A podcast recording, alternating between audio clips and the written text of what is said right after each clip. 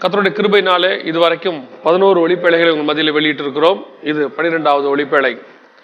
இதில் மிக முக்கியமாக நாம் ஒரு காரியத்தை குறித்து அலசி பார்க்க போகிறோம். இது ஒரு நீண்ட செய்தியாக இருக்கிறது. இது நாம் ரெண்டு பகுதியாக கூட பார்க்கலாம். ஆதார வசனமாக ரெண்டு தெசலோனிக்கேயர் இரண்டாம் அதிகாரம் ஏழாவது வசனத்தை வாசிக்கலாம்.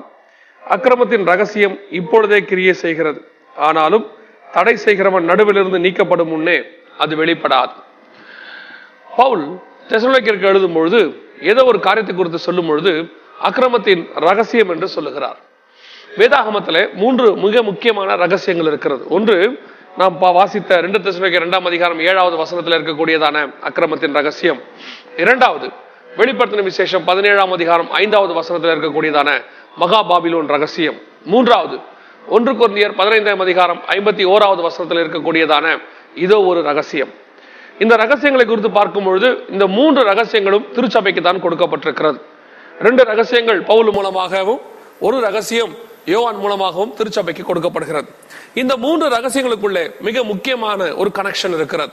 இதை குறித்து ஏற்கனவே நாம் ஐந்தாவது ஒளிப்பேழையிலே ஆஹ், மகாபாபிலோன் ரகசியம் என்று நாம் பார்த்திருக்கிறோம். இப்பொழுது ரெண்டு தசமிக்கு இரண்டாம் அதிகாரத்தில் சொல்லப்பட்டதான இந்த ஏழாவது வசனத்தின் அக்கிரமத்தின் ரகசியத்தை குறித்து நாம் பார்க்க போகிறோம். அக்கிரமத்தின் ரகசியம் என்றால் என்ன? அவைகளை குறித்து பவுல் சொல்லும் பொழுது இப்பொழுதே கிரியை செய்கிறது என்று சொல்லுகிறார். பவுல் காலத்திலேயே அக்கிரமத்தின் ரகசியம் கிரியை செய்கிற- செய்கிறதாக அவர் சொல்லுகிறார்.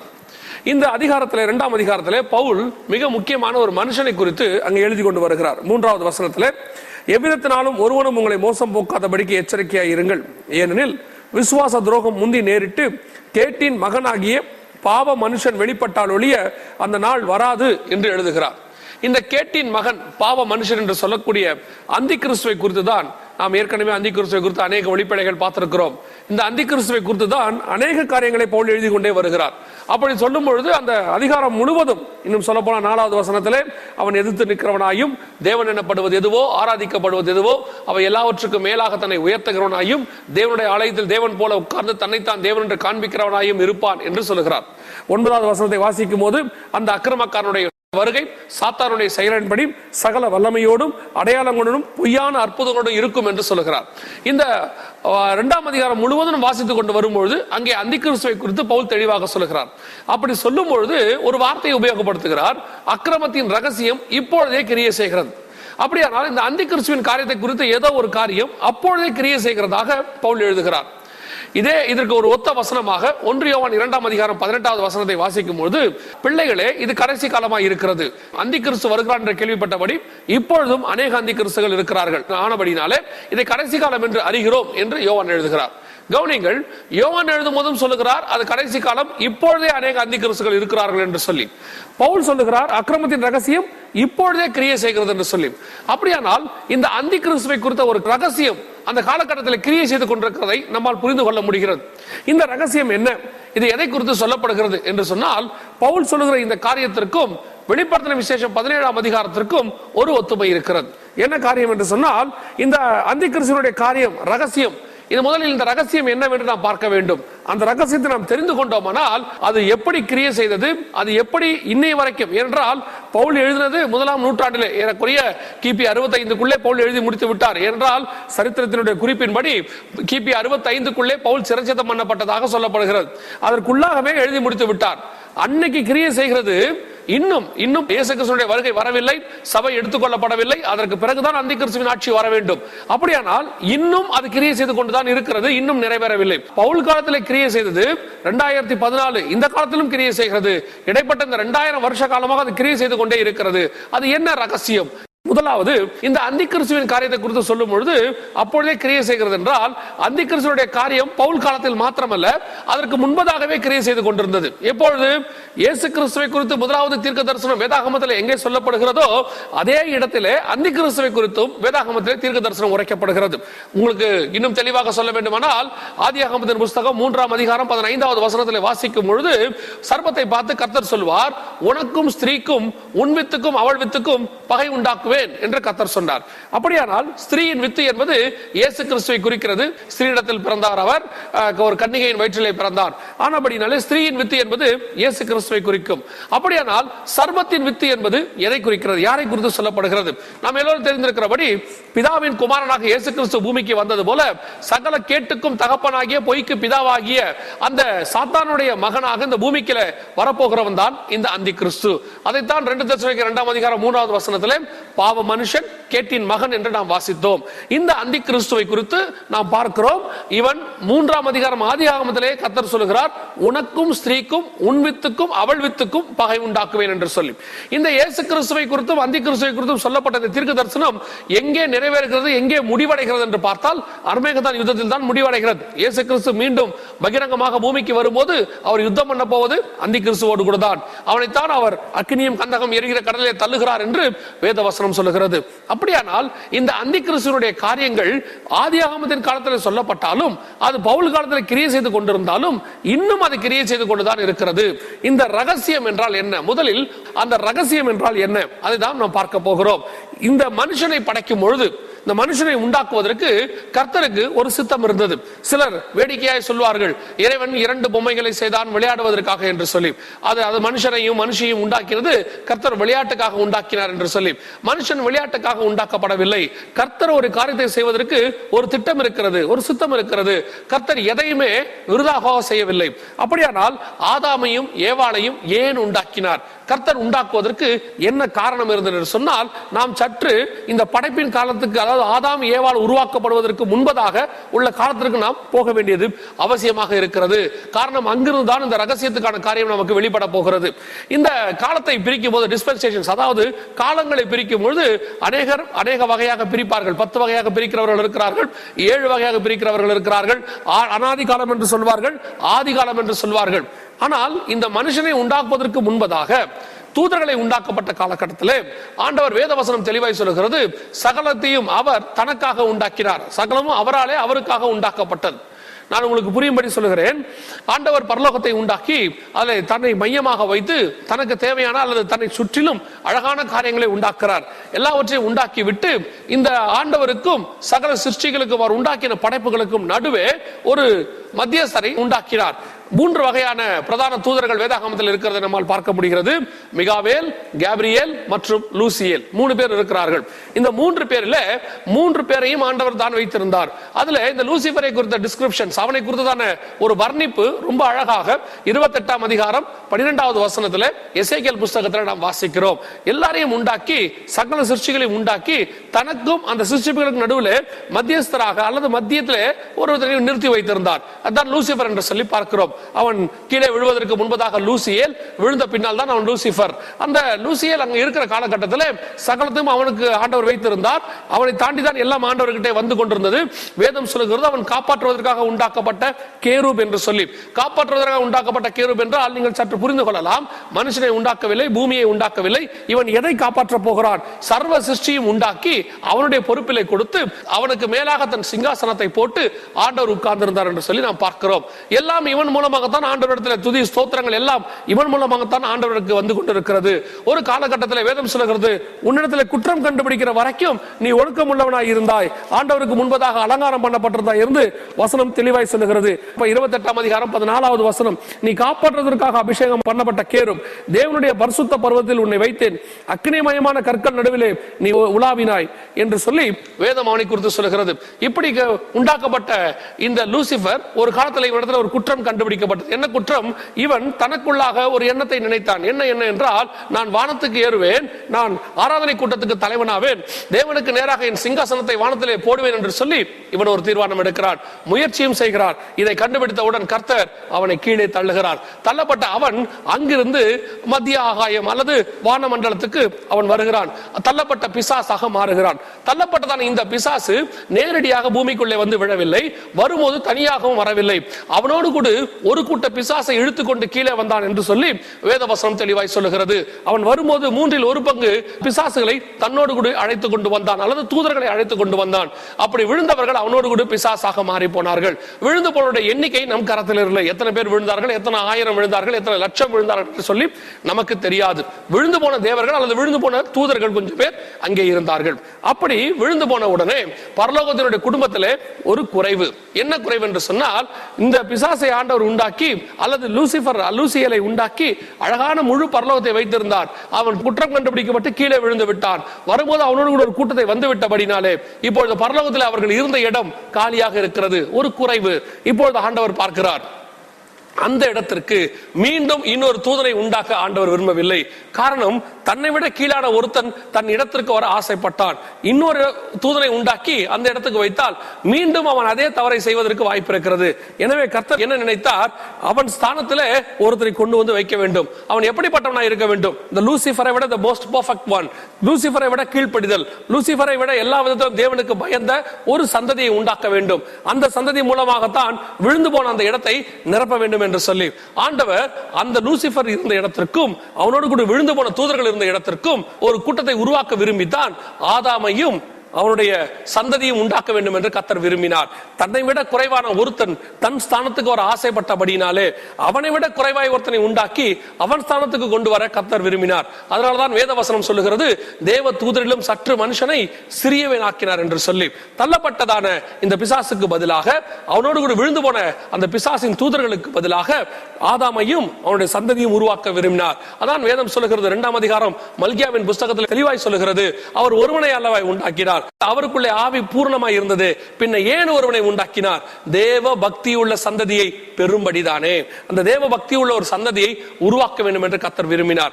ஆதாமை உண்டாகுவதற்கு முன்பதாக பூமியை ஸ்திரப்படுத்தி பூமியில எல்லா காரியங்களும் தயார்படுத்தி ஆதாமுடைய ஆத்மாவுக்கு தேவையான ஒரு சரீரத்தை உண்டாக்கி அதற்குள்ளே ஆதாமை கொண்டு வந்து வைத்து அவனுக்கு ஏற்ற ஒரு துணையை உண்டாக்கி இப்பொழுது கத்தர் ஆதாமை பார்த்து சொல்லுகிறார் நீங்கள் பலுகி பெருகி பூமியை நிரப்புங்கள். அந்த சந்ததி எப்படிப்பட்டதாக இருக்க வேண்டும்?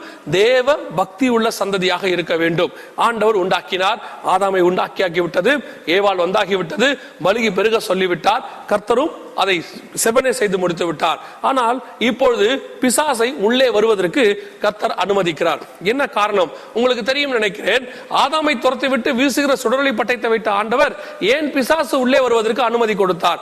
ஏதேனுக்குள்ளே வருவதற்கு அனுமதி கொடுத்தார் என்று சொன்னால் இப்பொழுது பிசாசு ஒரு சோதனைக்காரன்.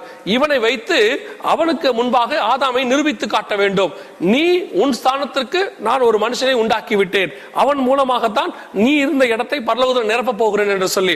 ஒருவேளை நாம் ஒரு கற்பனைக்காக வைத்துக் கொள்வோம். இது சாத்தியமில்லை. இருந்தாலும் கற்பனைக்காக சொல்லுகிறேன். ஒருவேளை பிசாசு ஆண்டவரை பார்த்து கேள்வி கேட்கிறான் என்று வைத்துக் கொள்வோம். என்ன பேசிஸ்ல என்ன குவாலிபிகேஷன்ல நீங்க ஆதாமைய இடத்துக்கு கொண்டு வரீங்க?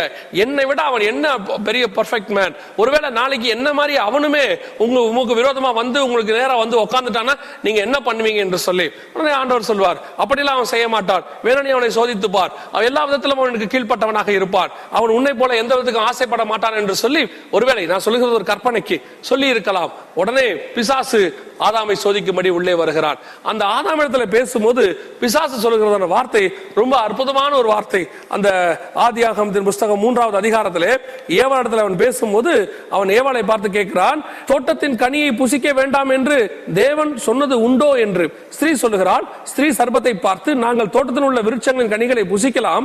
ஆனாலும் தோட்டத்தின் நடுவில் இருக்கிற விருட்சத்தின் கனியை குறித்து தேவன் சாகாதபடிக்கு அதை புசிக்கவும் அதை தொடவும் வேண்டாம் என்று சொன்னார் என்றாள். அப்பொழுது சர்ப்பம் ஸ்திரீயை நோக்கி நீங்கள் சாகவே சாவதில்லை. நீங்கள் இதை புசிக்கும் நாளிலே உங்கள் கண்கள் திறக்கப்படும் என்றும் நீங்கள் நன்மை தீமை அறிந்து தேவர்களைப் போல இருப்பீர்கள் என்றும் தேவன் அறிவார். தேவர்களை போல இருப்பீர்கள் என்று ஒரு வார்த்தை பிசாசு யூஸ் பண்ணுகிறதை கவனியுங்கள்.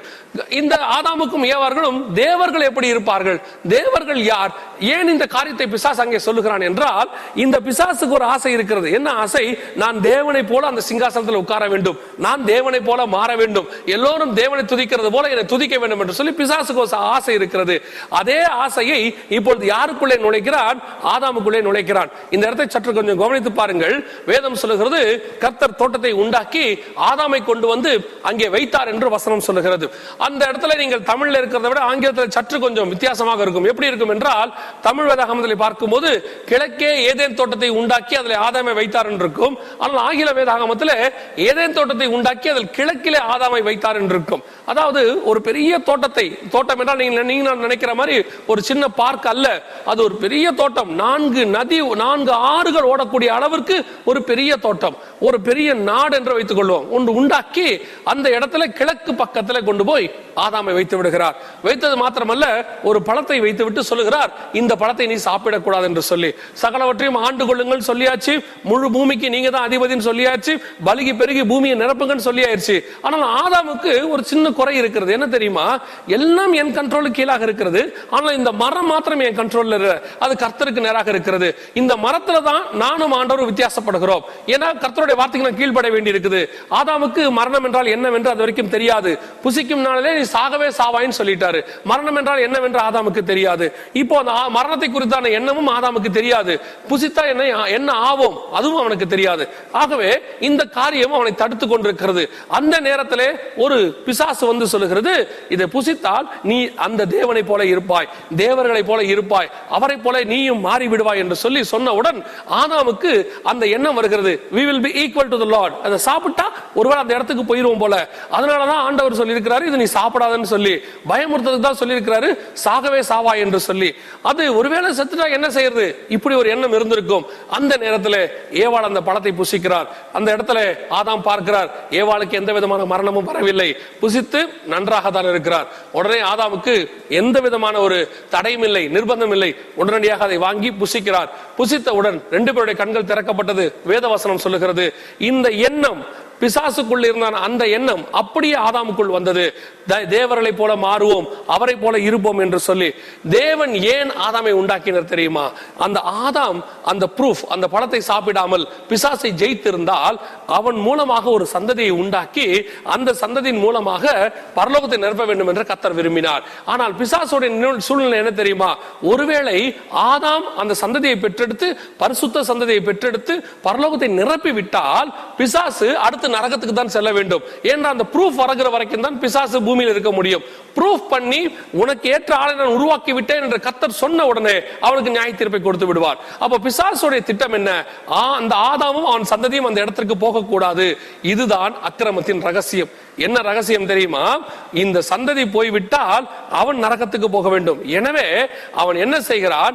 இந்த சந்ததியை போக விடாமல் தடுக்கிறான். தடுத்து எப்படியாவது இந்த சந்ததி அந்த எண்ணிக்கை அவன் கீழே விழுந்த அவனும் அவன் தூதர்களும்.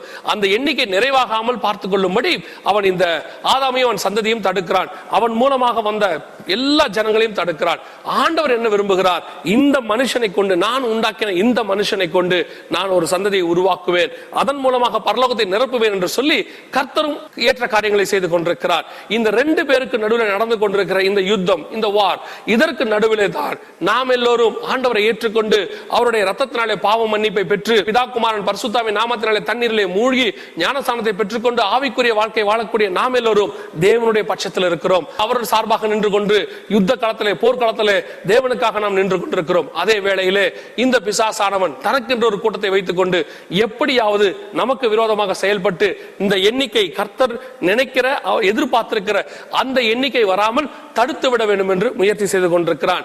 இந்த ரெண்டு பேருக்கும் நடுவில் இந்த காரியம் நடந்து கொண்டிருக்கிறது அல்லவா? இதுதான் அக்கிரமத்தின் ரகசியம். பிசாசு என்ன செய்கிறான் என்று சொன்னால் எப்படியாவது இந்த சந்ததி பரலோகத்திற்கு போய்விடக் கூடாது என்பதற்காக அநேக தடைகளை உண்டாக்குறான் அநேகர் மூலமாக இந்த தடைகளை உண்டாக்குறான் கொஞ்சம் கவனித்து பாருங்கள். இந்த வம்சத்தில் தான் ஆதாமுடைய வம்சத்திலே காயின் வருகிறார். அவரை மோசம் போக்குகிறார். ஏ ஆபேல் கர்த்தருக்கு பிரியமாய் இருக்கிறார். அவரை கொன்று போடுகிறார். அடுத்த ஆண்டவர் சேத்தை உண்டாக்குறார் இப்படி ஒவ்வொரு காரியத்தையும் பார்க்கும்பொழுது தேவ ஜனங்களுக்கு விரோதமான ஆட்களை உருவாக்கி உருவாக்கி எப்படியாவது அந்த சந்ததி நிறைவேறக்கூடாது என்று சொல்லி பிசாசு ஒரு யுத்தத்தை செய்து கொண்டிருக்கிறான் இங்கே நீங்கள் தெரிந்து கொள்ள வேண்டிய மிக முக்கியமான ஒரு விஷயம் இருக்கிறது. என்ன தெரியுமா? நீங்களும் நானும் அழைக்கப்பட்டது ஏதோ ஒரு கிறிஸ்தவ வாழ்க்கை வாழ்வதற்காக அல்ல. ஏதோ வந்தோம் ஒரு ஆவிக்குரிய வாழ்க்கை வாழ்ந்தோம் ஒரு ஊழியத்தை பண்ணோம் நாம் மழித்து போனோம் என்பதற்காக அல்ல. நீங்களும் நானும் வந்ததுக்கு இந்த உலகத்தில் தேவனை தெரிந்து கொண்டதுக்கு வேறு பிரிக்கப்பட்ட வாழ்க்கை வாழ்வதற்கு ஒரு பர்பஸ் இருக்கிறது ஒரு காரணம் இருக்கிறது. என்ன தெரியுமா? நீங்களும் நானும் தூதர்களைப் போல தேவனுக்கு முன்பாக சிங்காசனத்துக்கு முன்பாக நின்று இரவும் பகலும் அவரை ஆராதிப்பதற்காக அழைக்கப்பட்டவர்கள். அதனாலதான் வேதவசனம் சொல்லுகிறது சொல்லுகிறது ஏசாயா தீர்க்க தரிசன புஸ்தகம் நாற்பத்தி மூன்றாவது அதிகாரத்தில் இந்த ஜனங்களை துதிப்பதற்கென்று ஏற்படுத்தினேன் இவர்கள் என் துதியை சொல்லி வருவார்கள். வெளிப்படுத்தின விசேஷம் ஏழாம் அதிகாரம் ஒன்பதாம் வசனத்தில் வாசிக்கிறோம். இவைகளுக்கு பின்பு நான் பார்த்தபோது சகல கோத்திரத்திலிருந்தும் ஜாதிகளிலிருந்தும் பாஷைக்காரிலிருந்தும் மீட்கப்பட்டதும் ஒருவரும் எண்ணக்கூடாதமாகிய திரளான கூட்டமாகிய ஜனங்கள் வெள்ளை அங்கிகளை தரித்துக் கொண்டு தங்கள் கைகளிலே குருத்தோலைகளை பிடித்துக் கொண்டு சிங்காசனத்திற்கு முன்பாகவும் ஆட்டுக்குட்டியானவருக்கு முன்பாகவும் நிற்க கண்டேன். இதுக்கு என்ன அர்த்தம் தெரியுமா? மீட்கப்பட்ட நாம் தேவனோடு கூட அழைக்கப்பட்ட நாம் அவருடைய வருகையில எடுத்துக்கொள்ளப்பட்ட நாம் எங்கே போய் நிற்கிறோம் தெரியுமா? லூசிபரும் அவனுடைய கூட்டமும் எங்கே இருந்ததோ எங்கே நின்று கர்த்தரை துதித்ததோ அங்கிருந்து எங்கிருந்து அவர்கள் விழுந்து போனார்களோ அந்த இடத்திற்கு உங்களையும் என்னையும் கர்த்தர் கொண்டு போய் நிறுத்த போகிறார். அல்லேலூயா! இதற்காகத்தான் நீங்களும் நானும் அழைக்கப்பட்டோம். அந்த தேவனுடைய ஜனங்களுக்கும் இந்த பிசாசின் கூட்டங்களுக்கும் நடைபெறுகிற யுத்தம் அவர்கள் ரெண்டு பேருக்கு நடுவில் நடக்கக்கூடிய காரியம் இதுதான் அக்கிரமத்தின் ரகசியம். இப்பொழுதே கிரியை செய்கிறது. என்ன தெரியுமா? ஆதாம் காலத்திலிருந்து இது கிரியை செய்து கொண்டே இருக்கிறது. எப்படியும் நிறைவேற்ற விடாமல் ஆண்டவர் ஆபேல் மூலமாக ஒரு சந்ததியை உருவாக்க நினைத்தார். பிசாசு அவரை கொன்று போட்டான். அதற்கு பிறகு சேத் மூலமாக ஒரு சந்ததியை உருவாக்க ஆண்டவர் நினைத்தார். அப்படியே உருவாக்கி கொண்டே வந்தது. ஆனால் அந்த சந்ததியும் ஒன்றின் பின் ஒன்றாக மோசம் போய் கொண்டே இருந்தது. கடைசியாக நோவா காலத்தில் நோவா மாத்திரம் மிச்சமாக இருந்தார். அத்தனை பேரும் தேவனுக்கு விரோதமாக கெட்டு போனார்கள். வேதம் சொல்லுகிறது ஏகமா எல்லாரும் கெட்டு போனார்கள். பூமி கொடுமையினால் நிறைந்திருந்தது. கர்த்தர் நோவாய் மாத்திரம் பிரித்தெடுத்து அவன் மூலமாக இப்பொழுது ஒரு சந்ததியை உருவாக்க விரும்பினார். அதிலே Shem Ham Japheth. Shem Ham யாபேத்தில் Shem தேவனுடைய சந்ததியிலே வந்தார். சேம் வம்சத்தில் தான் ஆபரகாம் வந்தார். சேமை தெரிந்து கொண்டார். சேம் மூலமாக ஆபரகாமை தெரிந்து கொண்டார். நன்றாய் கவனியுங்கள் இன்று நாம் அநேகம் நினைத்துக் கொண்டிருக்கிறோம். என்ன தெரியுமா? இஸ்ரேவேலுக்கு தேவன் கருணை உள்ளவராய் இருக்கிறார் கிருபை உள்ளவராய் இருக்கிறார். இஸ்ரவேலை தான் கத்தர் தெரிந்து கொண்டார். இல்லை இல்லை. இந்த ஆபரகாம் வருகிற வரைக்கும் இன்னும் சொல்ல போனால் ஆபரகாமின் மகன் ஈசாக்கு ஈசாக்கினுடைய பையன் யாக்கோபு. இந்த யாக்கோபு வருகிற வரைக்கும் தேவனுடைய ஜனங்கள் இஸ்ரவேலர்கள் அல்ல. தேவனுடைய ஜனங்கள் யூதர்கள் அல்ல. தேவ தேவன் பூமி எங்கும் உலாவி யார் தன் பட்சத்தில் இருக்கிறார் என்று தேடினார். நோவா ஒரு இஸ்ரவேலனும் அல்ல நோவா ஒரு யூதனும் அல்ல. ஆபரகாம் ஒரு இஸ்ரேவேலனும் அல்ல ஆபரகாம் ஒரு யூதனும் அல்ல. ஆபரகாம் ஒரு எபிரேயன். பாபிலோன் தேசத்திலே வாழ்ந்ததான ஒரு மனுஷன்.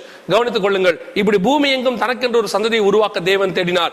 அப்பொழுது நோவாவுக்கு பிறகும் ஜனங்கள் கெட்டு போக தொடங்கினார்கள். அந்த சேம் வம்சத்துல ஒரு மனுஷனை கத்தர் தேர்ந்தெடுத்தார். அவன் தான் ஆபரகாம். ஆதியாகமத்தின் புஸ்தகத்தில் இருக்கக்கூடிய பதினோராம் அதிகாரம் தான் என்னை பொறுத்த வரைக்கும் மைய பகுதி மிக முக்கியமான மையப்பகுதி. என்ன தெரியுமா? அங்கே ஒரு அற்புதமான சுவாரஸ்யமான ஒரு விஷயம் இருக்கிறது. பூமி எங்கும் ரெண்டு கூட்டம் புறப்படும். பதினோராம் அதிகாரம் ஆரம்பத்துல ஒரு கூட்டம் புறப்பட்டு பூமி எங்கும் போகும். அதே வேளையில ஒரு கூட்டம் புறப்பட்டு அதே பதினோராம் அதிகாரம் முப்பத்தோராவது வசனத்துல ஒரு கூட்டம் புறப்பட்டு காணானை நோக்கி வரும். அதாவது தேவனுடைய ஜனங்கள் ஏதேனில் உண்டாக்கப்பட்ட ஆதாமையும் ஏவாளையும் பிசாசு மோசம் போக்கி அங்கிருந்து அழைத்து கொண்டு வந்து தன்னுடைய மையப்பகுதி அல்லது தன்னுடைய தலைமை பீடமாகிய பாபிலோன் தேசத்தில் கொண்டு வந்து உட்கார வைத்து விட்டான். இப்போ ஜனங்கள் எல்லாம் பாபிலோனுக்குள்ள இருக்கிறார்கள். சிதறி போகாமல் ஒரு இடத்துல இருக்க வேண்டும் என்று கூடிக்கொண்டு அவர்கள் ஒரு கோபுரத்தை கட்டுகிறார்கள். அந்த எப்படி ஆண்டவர் ஏதனை உண்டாக்கி ஆதாமை உண்டாக்கி அவன் மூலமாக ஒரு சந்ததியை உண்டாக்க வேண்டும் விரும்பினாரோ அதை மோசம் போக்கின பிசாசு அங்கிருந்து ஆதாமை வெளியே கொண்டு வந்து தனக்கென்று ஒரு சந்ததியை உண்டாக்கி இப்பொழுது பாபிலோனிலே உண்டாக்கி விட்டார் ஆனால் கர்த்தர் என்ன செய்தார் தெரியுமா? அதே பாபிலோன் இடத்திலிருந்து அங்கிருந்து ஒரு மனுஷனை கொண்டு வந்து வெளியே கொண்டு வந்து தனக்கு ஒரு சந்ததியை உண்டாக்கினார். என்னிடத்திலிருந்து என் பிள்ளையை கொண்டு போய் நீ உனக்கு ஒரு சந்ததியை உண்டாக்கினார். உன்னிடத்திலிருந்து உன் தலைமைப்பிடத்திலிருந்து ஒரு மனுஷனை வெளியே கொண்டு வந்து நான் எனக்கென்று ஒரு சந்ததியை உண்டாக்குவேன் என்று சொல்லி பதினோராம் அதிகாரம் முப்பத்தோராவது வசனம் ஆதி ஆகமத்தில் ஆபரகாமை அழைத்துக் கொண்டு கத்தர் வெளியே வருகிறார். இப்பொழுது வார் ஸ்டார்ட் ஆகிறது. மீண்டும் வார் ஸ்டார்ட் ஆகிறது. எப்படி? தேவனுடைய பக்கத்தில் ஆபரகாமும் அவருடைய சந்ததியும் பிசாசின் பக்கத்துல பாபிலோனும் பாபிலோனியர்களும் அவருடைய சந்ததியும் எப்படியாவது இந்த தேவ ஜனங்களை அழித்து விட வேண்டும் என்று சொல்லி பிசாசு விரும்பினான். இதற்கிடையே உலக ராஜ்யங்கள் ஆரம்பிக்கிறது. உலக ராஜ்யங்கள் அல்லது உலக சர்வாதிகார ராஜ்யங்கள் ஏழு என்று வேத வசனம் சொல்லுகிறது. வெளிப்படுத்தின விசேஷம் பதினேழாம் அதிகாரத்தில் நீங்கள் வாசிக்கும் போது இந்த உலக ராஜ்யங்கள் மொத்தம் ஏழு. அந்த பதினேழாம் அதிகாரம் வெளிப்படுத்தின விசேஷம் ஒன்பதாவது வசனத்துல ஞானமுள்ள மனம் இதுல விளங்கும். அந்த ஏழு தலைகளும் அந்த ஸ்திரீ உட்கார்ந்திருக்கிற ஏழு மலைகளாம் என்று வேதம் சொல்லுகிறது. அதோடு நிறுத்தாதபடிக்கு ஆவியானவர் சொல்லுகிறார் அவைகள் ஏழு ராஜாக்களாம். அதில் ஐந்து பேர் விழுந்தார்கள். ஒருவன் இருக்கிறான் இன்னொருவன் வர வேண்டும் அவன் வரும்போது கொஞ்ச காலம் தரித்திருக்க வேண்டும். இருந்ததும் இராதுமாகிய மிருகமே எட்டாவதாவனும் அந்த ஏழிலிருந்து தோன்றுகிறவனும் நாசமடைய போகிறவனுமாய் இருக்கிறான் என்று பத்து பதினோரு வசனங்கள் சொல்லுகிறது. கவனிங்கள் உலகத்தின் ராஜ்யங்கள் இதுவரைக்கும் ஏழு. இந்த ஏழு ராஜ்யங்களை குறித்து சொல்லுமானால் ஏற்கனவே சில செய்திகளில் சொல்லி இருக்கிறோம் ஆனாலும் சொல்லுகிறோம் கவனியங்கள். முதலாவது சாம்ராஜ்யம் எகிப்திய சாம்ராஜ்யம். இரண்டாவது அசிரிய சாம்ராஜ்யம். மூன்றாவது பாபிலோனிய சாம்ராஜ்யம். நான்காவது மேதிய பெர்ஷிய சாம்ராஜ்யம். ஐந்தாவது கிரேக்க சாம்ராஜ்யம். ஆறாவது ரோம சாம்ராஜ்யம். இந்த சாம்ராஜ்யங்களை குறித்து பார்க்கும்போது யோவனுக்கு வெளிப்படுத்தப்படுகிறது ஐந்து பேர் விழுந்தார்கள் ஐந்து பேர் விழுந்தார்கள். ஒருவன் இருக்கிறான் இன்னொருவன் வர வேண்டும் அதாவது ஐந்து சாம்ராஜ்யங்கள் எகிப்திலிருந்து ஆரம்பித்து கிரேக்க சாம்ராஜ்யம் வரைக்கும் ஐந்து சாம்ராஜ்யங்கள் விழுந்து போய்விட்டது. அப்பொழுது யோவான் காத்தல் இருக்கிறது ஒருவன் இருக்கிறான் ஆறாவது சாம்ராஜ்யம். ரோம சாம்ராஜ்யம் இன்னொருவன் வர வேண்டும். அது யோவானுக்கு பிறகு வர வேண்டிய சாம்ராஜ்யத்தை குறித்து சொல்லுகிறார். அந்த ஏழாவது சாம்ராஜ்யத்தில் இருந்துதான் அந்தி கிறிஸ்து வர வேண்டும் எட்டாவதாக. இதில் நாம் தெரிந்து கொள்ள வேண்டிய விஷயம் என்னவென்றால் இந்த ஏழு சாம்ராஜ்யங்கள் காலத்திலேயும் இந்த பிசாசு நினைக்கிற ஒரு காரியம் என்ன தெரியுமா?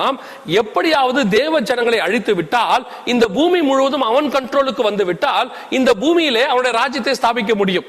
ஏன் அவன் இந்த பூமியில் தன் ராஜ்யத்தை ஸ்தாபிக்கிறான்? கொஞ்சம் கவனிங்கள் அவன் பரலோகத்தில் இருந்தவன் தள்ளப்பட்டான் வானமண்டலத்துக்கு இறங்கி இருக்கிறான். அவனுக்கென்று ஒரு நிலையான இடம் இல்லை வேதத்தில் வாசிக்கிறோம் அல்லவா?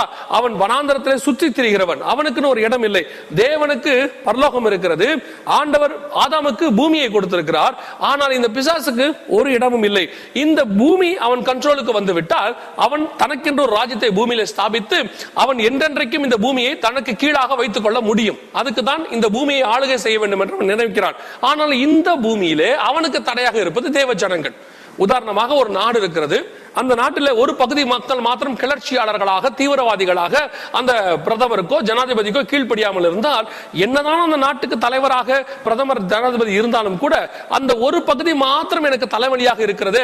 அது நீக்கிவிட்டால் அந்த தலைவலி நீக்கிவிட்டால் நான் நிம்மதியாக பிரதமராக இருப்பேன். இல்லை என்றால் எந்த நேரத்திலும் அவர்கள் எழும்பி என்னை கொன்று போடுவார்கள் என்று பிரதமர் நினைப்பார் அல்லவா?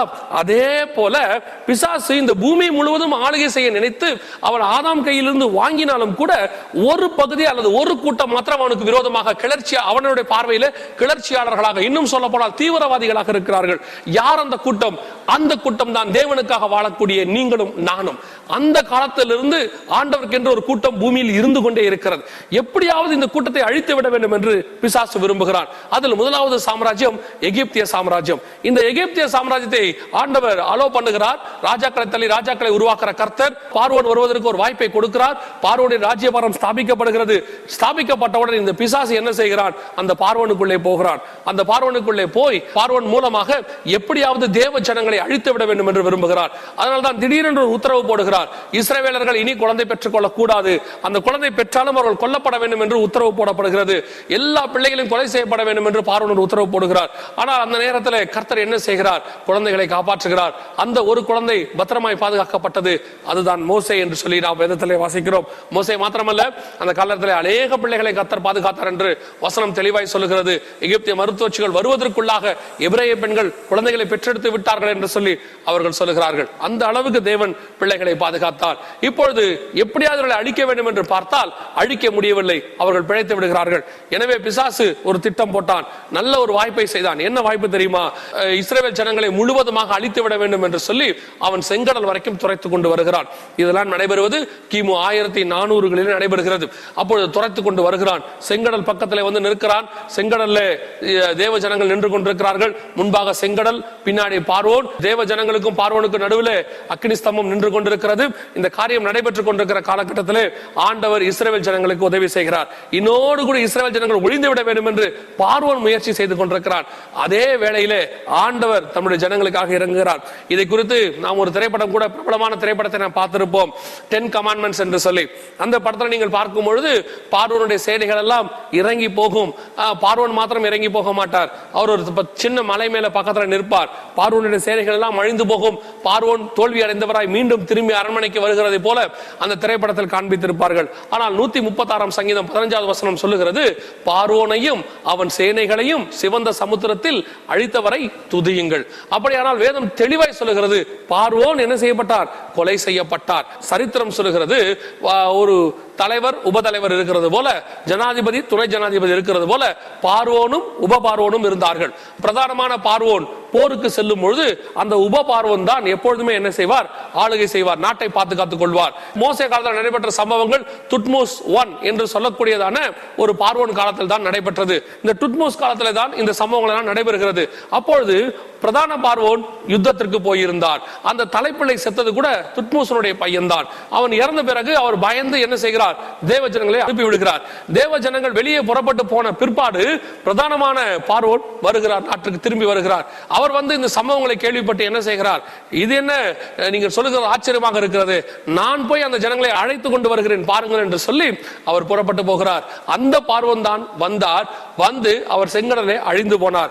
எந்த பார்வன் தன் தலைப்பிள்ளையை சாக கொடுத்தானோ அந்த பார்வன் தான் மீண்டும் எகிப்து தேசத்திற்கு பார்வனாக இருந்தான் என்று சரித்திரம் சொல்லுகிறது.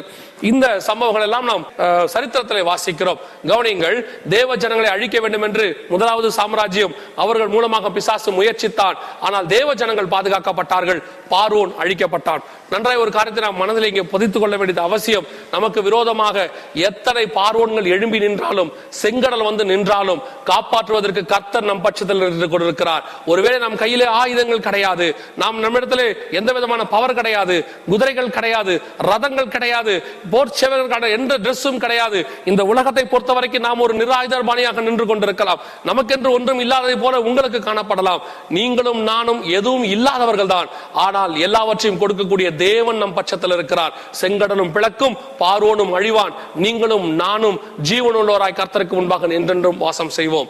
லேலுயா முதலாவது சாம்ராஜ்யம் முடிவுக்கு வந்தது. எகிப்திய சாம்ராஜ்யத்தை கர்த்தர் தள்ளி போட்டார். அதற்கு பதிலாக இரண்டாவது சாம்ராஜ்யம் சனகரீப் சாம்ராஜ்யம் பூமிக்கு வந்தது. இந்த இரண்டாவது சாம்ராஜ்யத்தின் காலகட்டம் ஆயிரம் கிமு ஆயிரம் என்று நாம் வாசிக்கிறோம். இது சனகரிப்போடைய சாம்ராஜ்யம். இந்த இதுக்கு அசிரிய சாம்ராஜ்யம் அதன் தலைமையாக எப்படி பார்வோன் கால பார்வோன் வந்தது போல சனகரிப் வந்தார். இவர் வந்து தேவ ஜனங்களை அழித்து விட வேண்டும் என்று சொல்லி ஒரு முயற்சி செய்தார். அதாவது பிசாசு இவர் மூலமாக முயற்சி செய்தது. எப்படி அதுக்குள்ளே பிசாசு இருந்தது என்று சொல்லி நீங்கள் கேட்கலாம். அடுத்து வரக்கூடிய சாம்ராஜ்யத்தின் மூலமாக ஒவ்வொரு ராஜாக்குள்ளேயும் பிசாசு தான் இருந்தது என்பதை நான் உங்களுக்கு வசனத்தின் மூலமாக தெரியப்படுத்துகிறேன். கவனியங்கள் சனகரிப் வந்தார். சனகரிப் சொல்லுகிறார் சொல்லுகிறார். எல்லா தேவர்களையும் யாரும் எந்த தேவர்களும் அவர்கள் ஜனங்களை என் கைக்கு தப்பிக்கவில்லை உங்கள் தேவன் தப்பிவிப்பாரோ என்று சொல்லி எசைக்கேல் இடத்துல கேட்கிறார். கடைசியாக வேதம் சொல்லுகிறது ஒரே நாள் ராத்திரியிலே கர்த்தர் சனகரி பாளையத்தை புறப்பட பண்ணினார். அதோடு சனகரி திரும்பி போனார். போகிற வழியிலே அவருடைய கோயிலுக்கு போகும்போது அவர்கள் பிள்ளைகளாலேயே அவர் கொலை செய்யப்பட்டார். இதோடு கூட சனகரிப் சாம்ராஜ்யம் அதாவது அசிரிய சாம்ராஜ்யம் முடிவுக்கு வந்துவிட்டது. மூன்றாவது சாம்ராஜ்யம் பாபிலோனிய சாம்ராஜ்யம் இந்த பாபிலோன் சாம்ராஜ்யம் நேபுகாத் நேச்சா தலைமையிலே வந்தது. இது நடைபெற்றது கிமு அறுநூத்தி ஆறிலிருந்து ஐநூத்தி எண்பத்தி மூன்று வரைக்கும். இந்த சாம்ராஜ்யத்தில் தான் நேபுகாத் நேச்சார் ஒரு உச்ச நிலையிலே காணப்பட்டார்.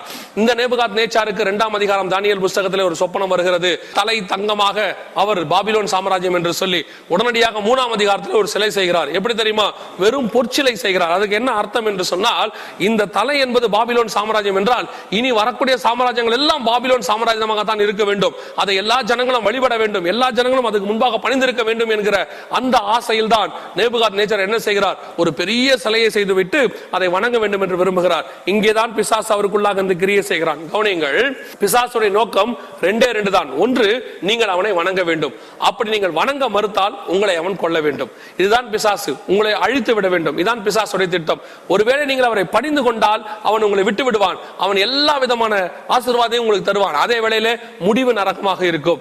ஒருவேளை நீங்கள் அவனை பணிந்து கொள்ளவில்லை என்றால் எப்படியாவது இந்த பூமியிலிருந்து உங்களை அழித்து விட வேண்டும் என்று நினைப்பான். இதான் பிசாசுடைய திட்டம். இந்த சனகரிப்பும் சரி அல்லது பார்வோனும் சரி ஜனங்களை அழித்து விட வேண்டும் என்று நினைத்தார்கள். ஆனால் நேபுகாத் நேச்சாருக்குள்ள இருந்து பிசாசு என்ன செய்கிறான் தெரியுமா? என்னை வணங்க வேண்டும். என்னை அதாவது அந்த சிலையை அவன் நிறுத்தி இருக்கிற அந்த சிலையை வணங்கி விட்டால் ஜீவனோடு கூட இருக்கலாம். வணங்காவிட்டால் கொலை செய்யப்பட வேண்டும். இது பிசாசுடைய மிகப்பெரிய திட்டம்.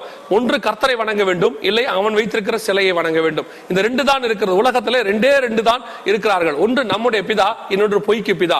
ஒன்று நாம் கர்த்தரை வணங்க வேண்டும் இல்லை பொய்க்கு பிதாவை வணங்க வேண்டும். கர்த்தர் தெய்வமானால் கர்த்தரிடத்தில் வாங்கள் பாகால் தெய்வமானால் பாகால் இடத்துல போங்கள் என்று சொல்லப்பட்டது போல ரெண்டே காரியம் தான் இருக்கிறது. பிசாசு இதுக்கு நன்றாக தெரியும். உடனே அவன் என்ன செய்கிறான்? தன்னை வணங்க வேண்டும் என்று ஜனங்களை நேபுகாத் நேச்சார் மூலமாக நிர்பந்தப்படுத்துகிறான் அங்கே நான் வாசிக்கிறோம் அனனியா மிஷாவேல் அசரியா இவர்கள் மூன்று பேரும். உங்களுக்கு புரியும்படி சொல்லுகிறேன் சாத்ராக் மேஷாக் ஆபேத் நேகு இவர்கள் மூணு பேரும் என்ன செய்கிறார்கள்? அந்த சிலையை வணங்க மாட்டோம் என்று சொல்கிறார்கள் ஆனால் இங்கே சனகரிப்பை போலவோ அல்லது பார்வனை போலவோ நேபுகாத் நேச்சார் முரண்டு பிடிக்கவில்லை. உடனடியாக அவன் என்ன செய்கிறார்? அதுவரைக்கும் வழிபட்டு கொண்டிருந்த தன்னுடைய தேவனை விட்டு விட்டு நம்முடைய தேவனுக்கு முன்பாக விழுந்து விடுகிறான் விழுந்து விட்டு சொல்லுகிறார் பரலோகத்தின் இந்த மூன்று பேருடைய தேவனே மெய்யான தேவன். நாலாம் அதிகாரத்தில் நிறுவம் எழுதும் போது கூட சொல்லுகிறான் பரலோகத்தின் தேவனே மெய்யான தேவன் என்று சொல்லி தானியலின் தேவனே மெய்யான தேவன் என்று சொல்லி. எதற்கு இதனை உங்களுக்கு சொல்லுகிறேன் தெரியுமா?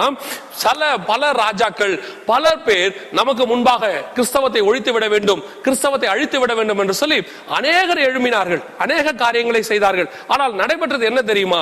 கடைசியில் அவர்கள் தான் நமக்கு முன்பாக விழுந்தார்களே ஒழிய நாம் யாருக்கு முன்பாக விழுந்ததே கிடையாது. அநேக சாம்ராஜ்யங்கள் நமக்கு விரோதமாக எழும்பி இருக்கிறது இன்னும் சொல்ல போனால் அநேக அநேக இசங்கள் எழும்பி இருக்கிறது கம்யூனிசம் எழும்பி இருக்கிறது நாசிசம் எழும்பி இருக்கிறது பாசிசம் எழும்பி இருக்கிறது எத்தனையோ இசங்கள் எழும்பி இருக்கிறது எத்தனையோ ராஜாக்கள் எழும்பி இருக்கிறார்கள் எத்தனையோ மதங்கள் எழும்பி இருக்கிறது ஆனால் இதுவரைக்கும் கிறிஸ்தவமோ கிறிஸ்தவர்களோ அழிக்கப்பட்டதாகவோ அல்லது அந்த அந்த கிறிஸ்தவம் அத்தோடு கூட முடிந்து போனதாகவோ சரித்திரமே கிடையாது. நமக்கு முன்பாக எழுமி நிற்கிறவர்கள் நமக்கு முன்பாக பணிந்து கொள்வார்கள். கர்த்தர் நம்மை பாதுகாக்க வல்லமை உள்ளவராக இருக்கிறார். அந்த நான்காவது நபராக அந்த நெருப்பு கோலத்திற்குள்ளே அந்த நெருப்புக்குள்ளே அக்கினிக்குள்ளே கர்த்தர் வந்து நின்றவுடன் தேவகாத் நேச்சார் முரண்டு பிடிக்காமல் உடனடியாக தேவனை பணிந்து கொள்ளுகிறார். அதோடு கூட மூன்றாவது சாம்ராஜ்யத்தில் அந்த நேபுகாத் நேச்சார் சாம்ராஜ்யம் ஸ்திரப்பட்டது. ஆண்டவர் அவனுக்கு மன்னித்து ராஜ்யத்தை கொடுத்தார். ஆனால் அந்த சாம்ராஜ்யத்தில் வந்த பெல்ஷாஷார் அவர் கத்தருக்கு முன்பாக உண்மை உள்ளவராய் இல்லை அவர் குறை உள்ளவராய் காணப்பட்டார். அவருடைய சாம்ராஜ்யம் அந்த ராத்திரியிலே தள்ளப்பட்டது. நாலாவது சாம்ராஜ்யம் மேதிய பெர்ஷிய சாம்ராஜ்யம் வந்தது. இது வந்தது ஐநூத்தி முப்பத்தி எட்டாம் ஆண்டு கோரேஸ் தலைமையில வந்தது. முன்னூத்தி முப்பத்தி மூன்றாம் ஆண்டு வரைக்கும் இந்த சாம்ராஜ்யம் நடைபெற்றது.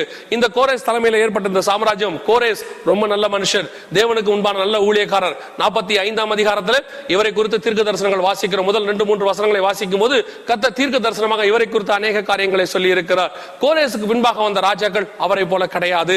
ஒரு சிலர் தேவனுக்கு விரோதமாக எழும்பி நின்றார்கள். அப்படி வந்த ஒரு ராஜா தான் எல்லோருடைய பேச்சையும் கேட்டுக்கொண்டு தானியலை தூக்கி சிங்க கபிலே போட்டது. அப்படிப்பட்ட ஒரு ராஜா தான் மொர்தேக்காய் காலத்தில் எஸ்தர் காலத்தில் ஒரே நாளில் இஸ்ரேல் ஜனங்களை அழிக்க வேண்டும் என்று பிசாசின் பேச்சை கேட்டுக்கொண்டு முடிவை செய்தார். அந்த சாம்ராஜ்யத்தின் காலத்தில் கூட கத்தர் கிருபையாய் இறங்கி அவர் ஜனங்களை காப்பாற்றினார். நான்காவது சாம்ராஜ்யம் தரியும் மூணு காலத்தில் இந்த சாம்ராஜ்யம் முடிவுக்கு வந்தது. கவனிங்கள் இந்த சாம்ராஜ்யத்தின் காலத்தில் எல்லாம் யூதர்கள் தேவனுடைய ஜனங்களாக இருக்கிறார்கள் இஸ்ரேவர்கள் தேவனுடைய ஜனங்களாக இருக்கிறார்கள். அவர்களை ஒன்று ஒருவேளை அழித்து விட வேண்டும் இல்லை அவர்களை பணிய வைத்து விட வேண்டும். இதான் பிசாசுடைய திட்டம் இதான் அந்த ரகசியம். அவர்களுக்கும் பிசாசுக்கு நடக்கிறதான யுத்தம். இதுல யூதர்கள் தேவனுக்காக ஒரு கூட்டம் நின்று கொண்டே இருக்கிறது. அநேகர் பிசாசுக்கு பின்னால் போனால் கூட யூதர்களில் ஒரு பிரிவினர் மாத்திரம் இஸ்ரேவேலில் ஒரு பிரிவினர் மாத்திரம் தேவனுக்காக வைராகமாக நின்று கொண்டார்கள். இது நாலாவது சாம்ராஜ்யம் முடிவுக்கு வந்தது மேதிய பெர்ஷிய சாம்ராஜ்யம் அஞ்சாவது சாம்ராஜ்யம் கிரேக்க சாம்ராஜ்யம் அலெக்சாண்டர் தலைமையில வந்தது. பத்தாம் அதிகாரம் தானியல் புஸ்தகத்துல தானியல் ஜபத்திற்காக உபவாசித்து காத்து கொண்டிருப்பார். அப்பொழுது ஒரு தேவ தூதன் இறங்கி வருவார். அவன் சொல்லுவான் நீ வேண்டிக் கொண்ட போதே உனக்கு பதில் வந்து விட்டது. ஆனால் இருபத்தி ஒரு நாள் அளவும் பெர்ஷியா தேசத்து அதிபதி என்னோடு கூட எதிர்த்து நின்றான் என்று சொல்லி. கவனிங்கள் பரலோகத்திலிருந்து ஒரு தூதன் ஒரு மெசேஜ் கொண்டு வருகிறான். பெர்ஷியா தேச அதிபதி பூமிக்குரிய ஒரு சாதாரண மன்னன். அவன் எப்படி ஒரு வானத்திலிருந்து வரக்கூடிய ஒரு தூதனை தடுத்து நிறுத்த முடியும்? இதை பார்க்கும் பொழுது அந்த பெர்ஷியா தேச அதிபதிக்குள் இருந்தது பிசாசி என்பது நமக்கு தெளிவாய் தருகிறது. ஏன் சொல்லுகிறேன் என்றால் பிரதான தூதனாகிய மிகாவேல் எனக்கு உதவி செய்யும்படி வந்தான் என்று அந்த இடத்துல தூதன் சொல்லுகிறான். அப்போ பிசாசை அந்த இடத்துல எதிர்ப்பதற்கு மிகாவேலால் தான் முடியும். இருபத்தெட்டாம் அதிகாரம் இசைக்கல் புஸ்தகம் பன்னிரெண்டாவது வசனத்தில் கூட தீரு ராஜாவை குறித்து புலம்பி என்று என்று ஆரம்பித்து நீ தேவனுடைய தோட்டமாக ஏதேனில் இருந்தவன் என்று வசனம் சொல்லும். இது எதை குறிக்கிறது? பிசாசை குறிக்கிறதான ஒரு வார்த்தை. ஏனென்றால் பிசாசு அப்பொழுது யாருக்குள் இருக்கிறானோ அவரை தான் கத்தர் அட்ரஸ் பண்ணுவார். இப்பொழுதும் கூட பிசாசு பாருங்கள் நேரடியாக யாருக்கு முன்பாக வந்து நிற்பதில்லை. ரெண்டு கொம்பு ஒரு வாளோடு கூட கண்ணங்கர என்று அப்படியெல்லாம் பிசாசு வருவதில்லை. பிசாசு யார் மூலமாகவோ தான் உள்ளே வருகிறது. ஏதேனுக்குள்ளே ஏவாரத்தில் பேச வருவதற்கு முன்பதாக கூட அவன் நேரடியாக வந்து பேசவில்லை. சர்பத்துக்குள்ளே புகுந்து சர்வம் தான் பாசுகிறான் ஏனென்று என்று சொன்னால் வேதம் தெளிவாய் சொல்லுகிறது அவன் தப்பு செய்த உடனே கத்தர் அவனை கீழே தள்ளுகிறார். இருபத்தெட்டு பதினாலு இசைக்கல் புஸ்தகத்திலே அவனை சாம்பலை போல மாற்றினான் என்று வசனம் சொல்லுகிறது. அவனுக்குள்ள ஒரு அக்கினி வந்து அவனை பட்சித்தது என்று சொல்லுகிறது. கண்ணன் கரையல் என்று பிசாசு மாறிவிட்டான். சாம்பலை போல கத்தர் மாத்தி விட்டார் கீழே தள்ளி விட்டார் ஒரு விகாரமான தோற்றம். இந்த தோற்றத்தோடு கூட வந்தால் ஏவாள் பேச மாட்டாள். அதனாலதான் ஏவாளத்தில் பேசுவதற்கு அவனுக்கு ஒரு உருவம் தேவைப்பட்டது. இன்னைக்கும் பிசாசு நேரடியாக நம்ம இடத்துல வருவதற்கு எந்த விதமான முகம் எந்த விதமான அனுமதியும் கத்தர் கொடுக்கவில்லை. அவன் அப்படியே யாரிடத்துல நேரடியாக வந்து பேசினான் என்றால் வேதாகமத்தில் இயேசு கிறிஸ்துவிடத்துல அவன் நேரடியாக வந்து பேசியிருக்கிறான். மற்றபடி எல்லாரிடத்திலும் அவன் யாருக்குள்ளாக தான் வருவான். யார் பெரியாவது சொல்லிட்டு போய் சொல்லிட்டு வருவான். செத்து போனவங்க பேரை சொல்லிட்டு வருவான். அவர் வந்திருக்கிறேன் இவர் வந்திருக்கிறேன். இத்தனை வருஷத்துக்கு முன்னாடி செத்து போன அந்த தாத்தா வந்திருக்கிறேன் இந்த பாட்டி வந்திருக்கிறேன். இப்ப அது எல்லாமே பிசாசு தான். செத்து போனவர்கள் பூமிக்கு மீண்டும் வரவே முடியாது. ஏன் முடியாது என்றால் வேதம் தெளிவாய் சொல்லுகிறது இறந்து போனவர்கள் தேவனை ஏற்றுக்கொண்டு பாவ மன்னிப்பு பெற்றுக்கொண்டு தண்ணீரிலே மூழ்கி ஞானஸ்தானம் பெற்றவர்களாக இருந்தால் அவர்கள் பரதேசிக்கு பேரடைஸுக்கு போவார்கள். அல்லது தேவனை ஏற்றுக்கொள்ளாதவர்கள் துன்மார்க்கத்திலே மறிந்து போனால் அவர்கள் பாதாளத்துக்கு போவார்கள். இந்த ரெண்டு இடத்துக்கு தான் போவார்கள். வேற எங்கேயும் போக முடியாது. பரலோகத்திற்கும் அவர்கள் போக முடியாது. நரகத்திற்கும் போக முடியாது. இது வந்து நியாய தீர்ப்புக்கு பிறகுதான் செத்து போன பரிசுத்தவான்கள் எல்லாரும் நியாய தீர்ப்புக்கு பிறகு அல்லது வருகைக்கு பிறகு தேவனுடைய வருகைக்கு பின்னால் தான் அவர்கள் பரலோகத்துக்குள்ளே பிரவேசிக்க முடியும்.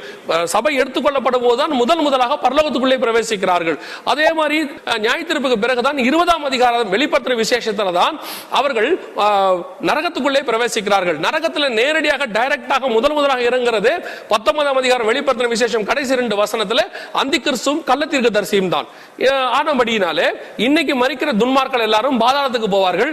தேவனை ஏற்றுக்கொண்டவர்கள் எல்லாம் பரதேசிக்கு பாரடைஸுக்கு போவார்கள். இது மூலம் என்ன தெரிந்து கொள்கிறோம் செத்து போனவர்கள் யாரும் மீண்டுமாக பூமிக்கு வர முடியாது.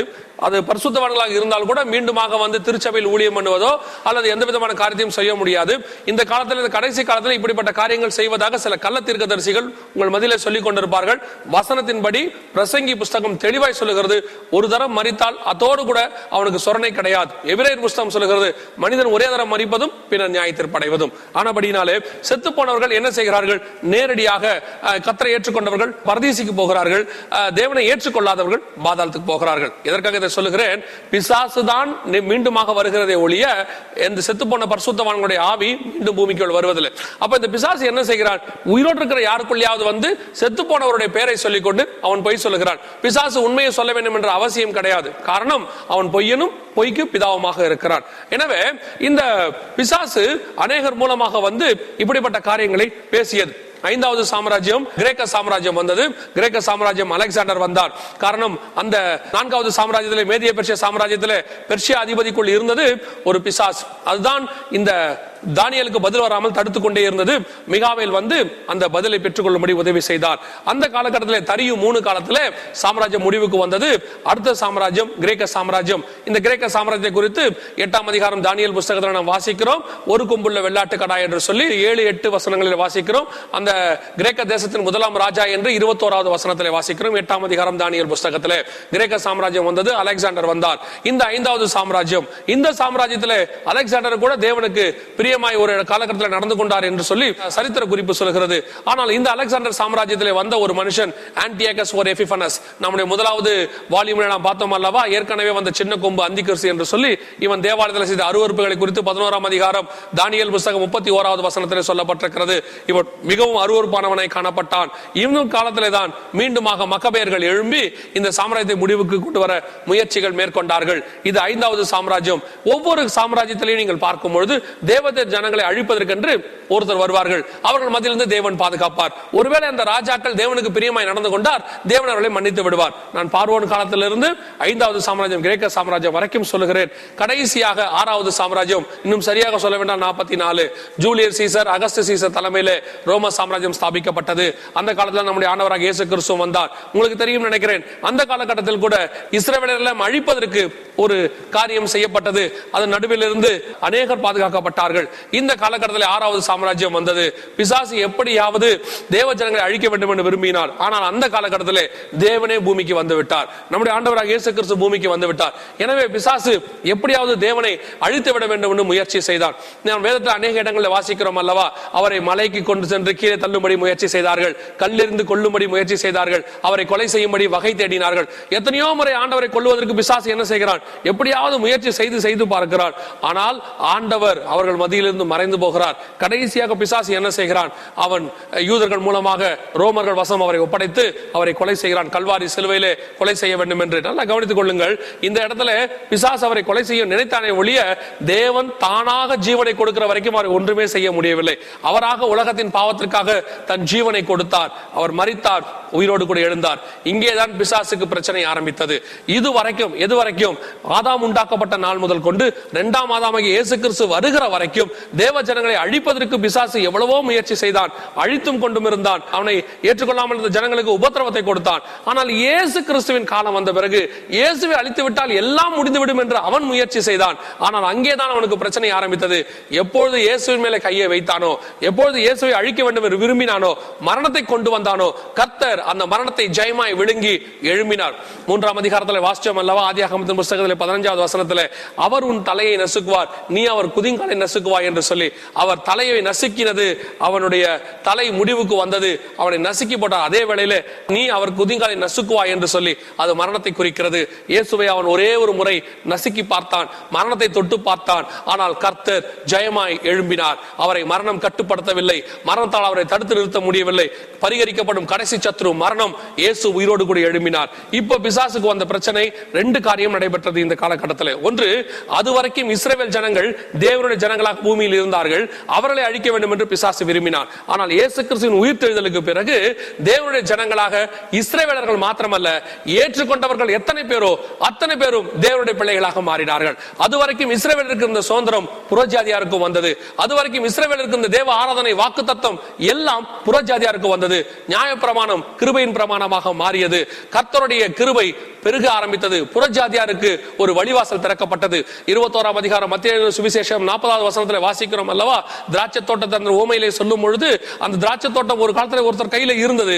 அந்த குத்தகை காரியங்களை வாங்கி ஆண்டவர் வேறொருத்தர் கையிலே கொடுத்தார் என்று சொல்லி அது வரைக்கும் இஸ்ரேவேலுக்கு இருந்ததான அந்த வாக்கு தத்தங்கள் ஆசீர்வாதங்கள் எல்லாவற்றையும் வாங்கி ஆண்டவர் அது வரைக்கும் புரஜாதர் என்று அழைக்கப்பட்ட நம் கையிலே ஆண்டவர் அதை கொடுத்து விட்டார். இப்போ பிசாசுக்கு என்ன இரண்டாவது பிரச்சனை? அன்னைக்கு யூதர்களை மாத்திரம் அழிச்சால் போதும். இன்னைக்கு உலகத்தில் இருக்கிற இயேசுவை சொல்லுகிற எல்லாரையும் அழிக்க வேண்டும். ஆனால் இந்த தடவை இஸ்ரவேலர்களை அழித்தது போல கிறிஸ்தவர்களை அழிக்க பிசாசால் முடியாது. காரணம் யூதர்கள் ஆட்டுக்குட்டியின் ரத்தத்தினாலே மீட்கப்பட்டவர்கள். நாம் ஆட்டுக்குட்டியானவருடைய ரத்தத்தினாலே மீட்கப்பட்டவர்கள். அவர்கள் பாவம் ஆட்டுக்குட்டியின் ரத்தத்தினாலே மூடப்பட்டது. நம்முடைய பாவம் ஆட்டுக்குட்டியானவருடைய ரத்தத்தாலே கழுவப்பட்டது. இன்னும் சொல்ல போனால் அவர்களுக்கு அதிகாரம் இல்லை. தேவனுக்கும் அவர்களுடைய மீடியேட்டர்ஸ் இருந்தார்கள். ஆனால் நம்மை பொறுத்த வரைக்கும் புதிய ஏற்பாட்டை பொறுத்த வரைக்கும் சகல அதிகாரத்தையும் கத்தர் நம் கையிலே கொடுத்து விட்டு போயிருக்கிறார். இப்பொழுது பிசாசு நம்மை ஒன்றும் செய்ய முடியாது. இந்த பிசாசை குறித்தும் அவன் ஒன்றும் செய்ய முடியாது என்பதை குறித்தும் வேதவசன ஆதாரத்தோடு கூட இன்னொரு ஒளிப்பேழையிலே யார் இந்த பிசாசி என்கிறதான காரியங்களிலே உங்களோடு கூட பகிர்ந்து கொள்ள வேண்டும் என்று நான் விரும்புகிறேன். கத்தருக்கு சித்தமானால் வெகு சீக்கிரத்திலே அதை குறித்து நான் பார்க்க போகிறோம். ஏனென்று சொன்னால் இந்த கடைசி காலத்துல தேவனை விட பிசாசுக்கு முக்கியத்துவம் கொடுக்கிறவர்கள் அநேகர் இருக்கிறார்கள். தேவனுடைய நாமத்தை உச்சரிக்கிறதை விட பிசாசின் நாமத்தை அதிகம் உச்சரிக்கிறவர்கள் இருக்கிறார்கள். ஏன்? இன்னும் சொல்லப்போனால் பிசாசுக்காக தனி பாட்டு பாடுகிறவர்களாம் கூட இந்த இந்த காலகட்டத்தில் வந்து விட்டார்கள். இந்த காரியத்தை நாம் கவனித்து பார்க்கும் பொழுது இந்த இயேசு கிறிஸ்துவை பிறகு இயேசு கிறிஸ்துடைய உயிர்த்தெழுதலுக்கு பிறகு அவருடைய பிள்ளைகளாய் நாம் மாற்றப்பட்ட பிறகு பிசாசால் நம்மை ஒன்றுமே செய்ய முடியாது.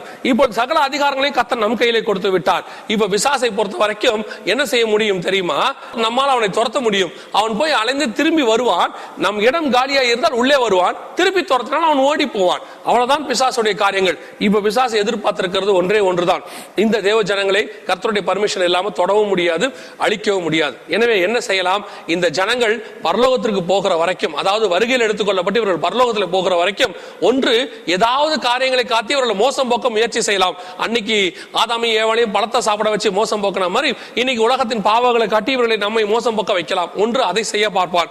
இல்லை என்று சொன்னால் நாம் போகிற வரைக்கும் அவன் பொறுமையோடு கூட காத்து கொண்டிருப்பான். வேறு ஒன்றும் செய்ய முடியாது. வசனம் தெளிவாய் சொல்லுகிறது அவனுக்கு கொஞ்ச காலமே உண்டு என்று சொல்லி எவனை விழுங்கலாமோ என்று வகை தேடி சுத்தி திரிகிறான். அவ்வளவுதான் இந்த பிசாசால முடியும். எனவே இப்போ இந்த தேவ ஜனங்களை அவனால் அழிக்க முடியாது என்று நன்றாக தெரிந்துவிட்டது. ஆறாவது சாம்ராஜ்யம் ரோம சாம்ராஜ்யம் நடைபெற்றுக் கொண்டிருந்தது. இந்த காலகட்டத்தில் எப்படியாவது திருச்சபை ஏன்னா அன்னைக்கு இஸ்ரேவேலர்கள் தேவனுடைய ஜனங்களாக இருந்தார்கள். இப்பொழுது கிறிஸ்தவர் என்று அழைக்கப்படுகிற திருச்சபை தேவனுடைய ஜனங்களாக மாறிவிட்டது. ஆறாவது சாம்ராஜ்யத்தின் காலத்தில் ரோம சாம்ராஜ்யத்தை வைத்து எப்படியாவது ஜனங்களை அழித்து விட வேண்டும். இதைத்தான் ஒருவன் இருக்கிறான் என்று யோவானுக்கு பதினேழாம் அதிகாரம் பத்தாவது வசனத்தில் சொல்லும் பொழுது வெளிப்படுத்தின விசேஷத்துல ஐந்து பேர் விழுந்தார்கள். எகிப்து அசிரியா பாபிலோனியா மேதிய பெர்ஷிய கிரேக்கர்கள் ஐந்து பேர் விழுந்தார்கள். ஒருவன் இருக்கிறான். ரோம சாம்ராஜ்யம் இருக்கிறது. அந்த சாம்ராஜ்யத்தின் காலத்தில் மிகுந்த உபத்திரவத்தை திருச்சபை சந்தித்தது. சிமுனா திருச்சபை வாசிக்கும் போது நீ படப்போகிற பாடுகளை குறித்து எல்லளவும் பயப்படாதே. பத்தாவது வசனத்துல ஆண்டவர் சொல்கிறார் பத்து நாள் உன்னை காவலில் போடுவார்கள். ராஜாக்கள் காலத்தில் மிகப்பெரிய உபத்திரவத்தை திருச்சபை சந்தித்தது. ஆனாலும் கத்தர் திருச்சபையை கிருபையாய் அதை உயர்த்தி பாதுகாத்து கொண்டு வந்தார். அது ஆறாவது சாம்ராஜ்யத்தின் காலம். இந்த சாம்ராஜ்யம் எப்போது முடிவுக்கு வந்தது? முன்னூத்தி முப்பத்தி மூன்றாம் ஆண்டு முடிவுக்கு வந்தது. கான்ஸ்டன்டைன் மன்னன் காலத்தில் முடிவுக்கு வந்து இன்னொருவன் வருவான். ஏழாவது காரியத்தை குறித்து சொல்லும் பொழுது இன்னொருவன் வருவான் என்று சொல்லப்பட்டது. இது எப்பொழுது நடைபெற்றது என்று சொன்னால் கான்ஸ்டன்டைன் மன்னன் காலத்திற்கு பிறகு திருச்சபை அதிகாரத்திற்கு வந்து ஐநூத்தி முப்பத்தி எட்டாம் ஆண்டு போப்பின் தலைமையிலே ஏழாவது சாம்ராஜ்யம் பூமிக்கு வந்தது. இதை குறித்து தான் யோவானுக்கு சொல்லப்படும் போது இன்னொருவன் வர வேண்டும். அவன் வரும்போது கொஞ்ச காலம் தரித்திருக்க வேண்டும். நீங்கள் பார்வோன் காலத்திலே பார்க்கும்பொழுது சனகரிப் காலத்திலே பார்க்கும்பொழுது இவர்கள் எல்லாரும் இருநூறு வருஷம் நானூறு வருஷம் இருந்தார்கள். பார்வோன் காலத்திற்கும் சனகரிப் காலத்திற்கும் நானூறு வருஷம். சனகரிப் காலத்திலிருந்து பாபிலோனிய காலத்திற்கு வரைக்கும் ஒரு நானூறு வருஷம். வருஷம். பாபிலோன் காலத்திலிருந்து மேதிய பெர்ஷிய காலத்து வரைக்கும் ஒரு எழுபது வருஷம். அதே மேதிய பெர்ஷிய காலத்திலிருந்து கிரேக்க சாம்ராஜ்யம் காலம் வரைக்கும் ஒரு இருநூத்தி வருஷம். கிரேக்க சாம்ராஜ்யத்தின் காலத்திலிருந்து ரோம சாம்ராஜ்யம் காலகட்டம் வரைக்கும் ஒரு இருநூத்தி வருஷம். எல்லாம் இருநூத்தி ஐம்பது இருநூறு முன்னூறு இப்படித்தான் இருந்துச்சு. ஆனால் இன்னொருவன் வர வேண்டும் அவன் கொஞ்ச காலம் தரித்திருக்க வேண்டும் என்று வேதம் சொன்னபடி ஆறாவது சாம்ராஜ்யம் முடிவுக்கு பிறகு ஏழாவது சாம்ராஜ்யமாக வந்த ரோம சாம்ராஜ்யம் போப்பின் சாம்ராஜ்யம் ரீஃபார்ம்டு ரோமன் எம்பையர் என்று சொல்வார்கள் ஆங்கிலத்தில் அல்லது பேப்பல் டைனாசிட்டி என்று என்று சொல்வார்கள். அல்லது நமக்கு புரியும்படி சொன்னால் பார்ப்பரசரனுடைய அதிகாரத்தோடு கூட வந்ததான சாம்ராஜ்யம். ஐநூத்தி முப்பத்தி எட்டாம் ஆண்டு பத்து நாடுகள் கூட்டமைப்போடு கூட அவர் உருவாக்கி கொண்டு வந்தார். Alemannis Visigoth Frank Swiss Burgundian Anglo Saxon Lombards Vandal Herulis Ostrogoth என்று சொல்லக்கூடியதான பத்து நாடுகளோடு கூட பார்ப்பரசனுடைய அதிகாரம் ஐநூத்தி முப்பத்தி எட்டாம் ஆண்டு ஸ்தாபிக்கப்பட்டது. இதுதான் ஏழாவது சாம்ராஜ்யம். இந்த சாம்ராஜ்யம் வேதம் சொல்லுகிறது கொஞ்ச காலம் தரித்திருக்க வேண்டும். கொஞ்ச காலம் எத்தனை ஆண்டு காலம் தெரியுமா? ஆயிரத்தி இருநூத்தி அறுபது ஆண்டு காலம். ஐநூத்தி முப்பத்தி எட்டாம் ஆண்டு வந்த ஏழாவது சாம்ராஜ்யம். சாம்ராஜ்யம் ஆயிரத்தி எழுநூத்தி தொண்ணூத்தி எட்டாம் ஆண்டு வரைக்கும் நெப்போலியன் காலகட்டம் வரைக்கும் பூமியிலே ஆட்சி பண்ணி கொண்டிருந்தது. இந்த காலகட்டத்தில் தேவ ஜனங்களாக இருந்தவர் ஆவிக்குரிய கிறிஸ்தவர்கள் திருச்சபை இருந்தது. ஆனால் அந்த காலகட்டத்தில் அது வரைக்கும் பிசாசு ஒவ்வொருத்தருக்குள்ளே புகுந்து அழித்தது போல அதற்கு பிறகு வேட்டிகனுக்குள்ளே போப்பின் சாம்ராஜ்யத்துக்குள்ளே புகுந்து தேவ ஜனங்களை அழிக்க முயற்சி செய்தான். கவனித்துக் கொள்ளுங்கள் இந்த ஆயிரத்தி இருநூத்தி அறுபது ஆண்டுகளில் அழிக்கப்பட்ட கிறிஸ்தவர்கள் ரோம் நகரத்தில் மாத்திரம் அஞ்சு கோடி பேர் என்று சரித்திரம் சொல்லுகிறது. மிகப்பெரிய உபதிரவத்தை உபத்திரவத்தை சந்தித்தார்கள் வேதம் சொல்லுகிறது பதினேழாம் அதிகாரத்தில் வெளிப்படுத்தின விசேஷம் ஆறாவது வசனத்தில் நான்கு முதல் ஆறு வசனங்களை நீங்கள் வாசிக்கும் பொழுது ஏழுமலை நகரத்திலிருந்து வரக்கூடியதான அந்த ஸ்திரீ அதாவது ஏழுமலை நகரமாகிய ரோம் நகரத்திலிருந்து வரக்கூடியதான அந்த சபையானது என்ன செய்யுமா பரிசுத்தவான்கள் ரத்தத்திலே இயேசுவின் சாட்சியை கொடுக்கிற பரிசுத்தவான்கள் ரத்தத்தில் வெறி கொண்டிருந்தால் என்று வசனம் சொல்லுகிறது. தீர்க்க தரிசனம் அப்படியே நிறைவேறியது. ரோமன் கத்தோலிக்க திருச்சபையின் காலம் ஸ்தாபிக்கப்பட்டதான அந்த ஏழாவது சபையின் காலகட்டத்தில் பார்ப்பரசின் அதிகாரத்தின் காலகட்டத்தில் அஞ்சு கோடி கிறிஸ்தவர்கள் கொலை செய்யப்பட்டார்கள். வேதம் சொல்லுகிறது மிகப்பெரிய உபத்திரவ காலகட்டம். திருச்சபைக்கு கடந்து வந்தது. இந்த ரகசியம் அதாவது ஆதாம் காலத்திலிருந்து எப்படியாவது பிசாசு ஜனங்களை மோசம் போக்க வேண்டும் அல்லது அழிக்க வேண்டும் அவனுடைய ராஜ்யத்தை பூமியிலே ஸ்தாபிக்க வேண்டும். இருக்கிற தேவ ஜனங்கள்லாம் மொத்தமா போயிட்டா மட்டும்தான் அவன் ராஜ்யம் ஸ்தாபிக்கப்படும். ஆனா ஆதாம் காலத்திலிருந்து இந்த பார்ப்பரசரின் காலகட்டம் வரைக்கும் கொஞ்சம் பேர் தேவனுக்காக வாழ்ந்து கொண்டே இருந்தார்கள். கர்த்தருக்காக நின்று கொண்டே இருந்தார்கள். பிசாசால் அவர் ராஜ்யத்தை ஸ்தாபிக்கப்படவே இல்லை. அக்கிரமத்தின் ரகசியம் கிரியை செய்து கொண்டே இருந்தது. அந்த ரோம சாம்ராஜ்யத்தின் காலத்தில் தான் பவுல் காலத்தில் தான் பவுல் சொல்லுகிறார் அக்கிரமத்தின் ரகசியம் இப்பொழுதும் கிரியை செய்கிறது. இப்பொழுதே கிரியை செய்கிறது. என்ன தெரியுமா? அந்தி கிறிஸ்துவின் ஆட்கள் எப்படியாவது அவன் ராஜ்யம் ஸ்தாபிக்கப்பட வேண்டும். முழுவதுமாக தேவ ஜனங்கள் அழிக்கப்பட வேண்டும். அவன் ராஜ்யம் முழுவதும் ஸ்தாபிக்கப்பட வேண்டும். இதைத்தான் அவர்கள் விரும்பினார்கள். எப்படி? பிதாவாகிய தேவன் தன்னுடைய குமாரனாகிய ஆதாம் மூலமாக பூமியில் ஒரு ராஜ்யத்தை ஸ்தாபிக்க வேண்டும் என்று விரும்பினார். அதை அவனால் முடியவில்லை. அதே போல பிசாசு தன்னுடைய குமாரனாகிய அந்தி கிறிஸ்து மூலமாக இந்த பூமியில் ராஜ்யத்தை ஸ்தாபிக்க வேண்டும் என்று விரும்புகிறான். அது முடியவில்லை. ஒவ்வொரு ஒவ்வொரு காலகட்டத்தில் இந்த அந்தி கிறிஸ்துவின் ஆவி கிரியை செய்கிறது. நாம் ஏற்கனவே ஒளிப்படையில் பார்த்திருக்கிறோம். அந்தி கிறிஸ்து என்பது ஒரு ஆவி ரெண்டு தசமிக்கு இரண்டாம் அதிகாரம் நாலாம் வசனத்தின்படி இந்த ஆவி ஒவ்வொரு காலகட்டத்திலும் கிரியை செய்து கொண்டிருக்கும். அது என்ன கிரியை செய்யும் தனக்கு எதிர்த்து நிற்கிறவர்களை அழிக்கும். அழித்து விட்டு தான் ஒருவரே தேவனை போல உட்கார்ந்து பூமியை ஆட்சி செய்யும். அது ஆறாவது சாம்ராஜ்யம் முடிவடைந்து ஏழாவது சாம்ராஜ்யம் போப்பரசின் சாம்ராஜ்யம் வரைக்கும் தொடர்ந்து கொண்டே வந்தது. இதுதான் அக்கிரமத்தின் ரகசியத்தினுடைய ஃபர்ஸ்ட் பார்ட் கர்த்தர் சொன்னபடி பவுல் காலம் வரைக்கும் இந்த ஆறாவது இரண்டாவது சாம்ராஜ்ய காலகட்டம் வரைக்கும் அக்கிரமத்தின் ரகசியம் பிசாசு தன்னுடைய ஆவியை அதாவது தன்னுடைய அந்தி கிறிஸ்துவின் ஆவியை வைத்து பூமியை முழுவதும் ஆளுகை செய்ய விரும்பினான். விரோதமாக இருந்த தேவ ஜனங்களை அழிக்க முயற்சி செய்தான். ஆனால் கர்த்தர் அழியாதபடிக்கு பாதுகாத்துக் கொண்டார். அன்னையிலிருந்து இன்னை வரைக்கும் பாதுகாத்துக் கொண்டிருக்கிறார். ஆறாவது சாம்ராஜ்யம் முடிவுக்கு வந்தது. ஏழாவது சாம்ராஜ்யம் போப்பின் காலத்திலே ஐநூத்தி முப்பத்தி எட்டாம் ஆண்டு பூமிக்கு வந்தது. இந்த ஏழாவது சாம்ராஜ்யத்திலிருந்து அடுத்து வரக்கூடிய தீர்க்க தரிசனங்கள் ரெண்டாயிரத்தி பதினாலு வரைக்கும் எப்படி பிசாசு கிரியை செய்தான்? இப்பொழுது எந்த சாம்ராஜ்யத்துக்குள்ளே அவன் இருக்கிறான்? அவர்கள் எப்படி கிரியை செய்கிறார்கள்? எப்படி கண்ட்ரோல் பண்ணியிருக்கிறார்கள் என்பதை நாம் அடுத்த பார்ட் இதுலேயே இன்னொரு பார்ட்ல நாம் சந்திக்க போகிறோம். காரணம் இது முழு பெரிய செய்தியாக இருக்கிறபடினாலே ஏற்கனவே நீங்கள் ஐம்பத்தைந்து நிமிடங்களுக்கு மேலாக இதை பார்த்து கொண்டிருக்கிறீர்கள். எனவே நான் இன்னொரு ஒரு சின்ன பிரேக் உங்களுக்கு கொடுத்துவிட்டு ரெண்டாவது இரண்டாவது பார்ட்டுக்குள்ளே போகிறோம். கண்களை மூடுவோம். நீங்கள் சர்வ வல்லமையுள்ள ஆண்டவரே ஒவ்வொரு காலகட்டத்திலும் உலக உலகம் உண்டான முதல் கொண்டு ஒவ்வொரு காலகட்டத்திலும் உடைய கிருபை எங்களோடு கூட இருக்கிற தயவுக்காய் உமக்கு ஸ்தோத்திரம். நீர் எங்களை பறந்து காக்கிற பட்சியை போல பாதுகாத்துக் கொண்டே இருக்கிறது எங்களுடைய முன்னோர்கள் ஆதாமியில் ஆரம்பித்த ஆண்டவரே எங்களுடைய கடைசி அப்போசலோடைய காலகட்டம் வரைக்கும் அப்பா உங்களுடைய கிருபை எங்களோடு கூட இருந்து கொண்டு வந்த தயவுக்காய் உமக்கு ஸ்தோத்திரம். அக்கிரமத்தின் ரகசியம் எவ்வளவோ கிரியை செய்தது எல்லாவற்றுக்கும் மதிலும் உடைய கிருபை கூடவே இருந்தது. பாதுகாத்தீர் ஆசீர்வதித்தீர் அனைவரித்தீர் அப்பா. இரண்டாவது பகுதியும் கர்த்தர் ஆசீர்வதிப்பீராக. உங்களுடைய கிருபை கூட இருக்கட்டும். எங்கள் ஆண்டவர் இயேசுவி நாமத்தில் ஒப்பு கொடுத்து ஜெபிக்கிறோம். எங்கள் ஜீவனுள்ள நல்ல பிதாவே. ஆமென்.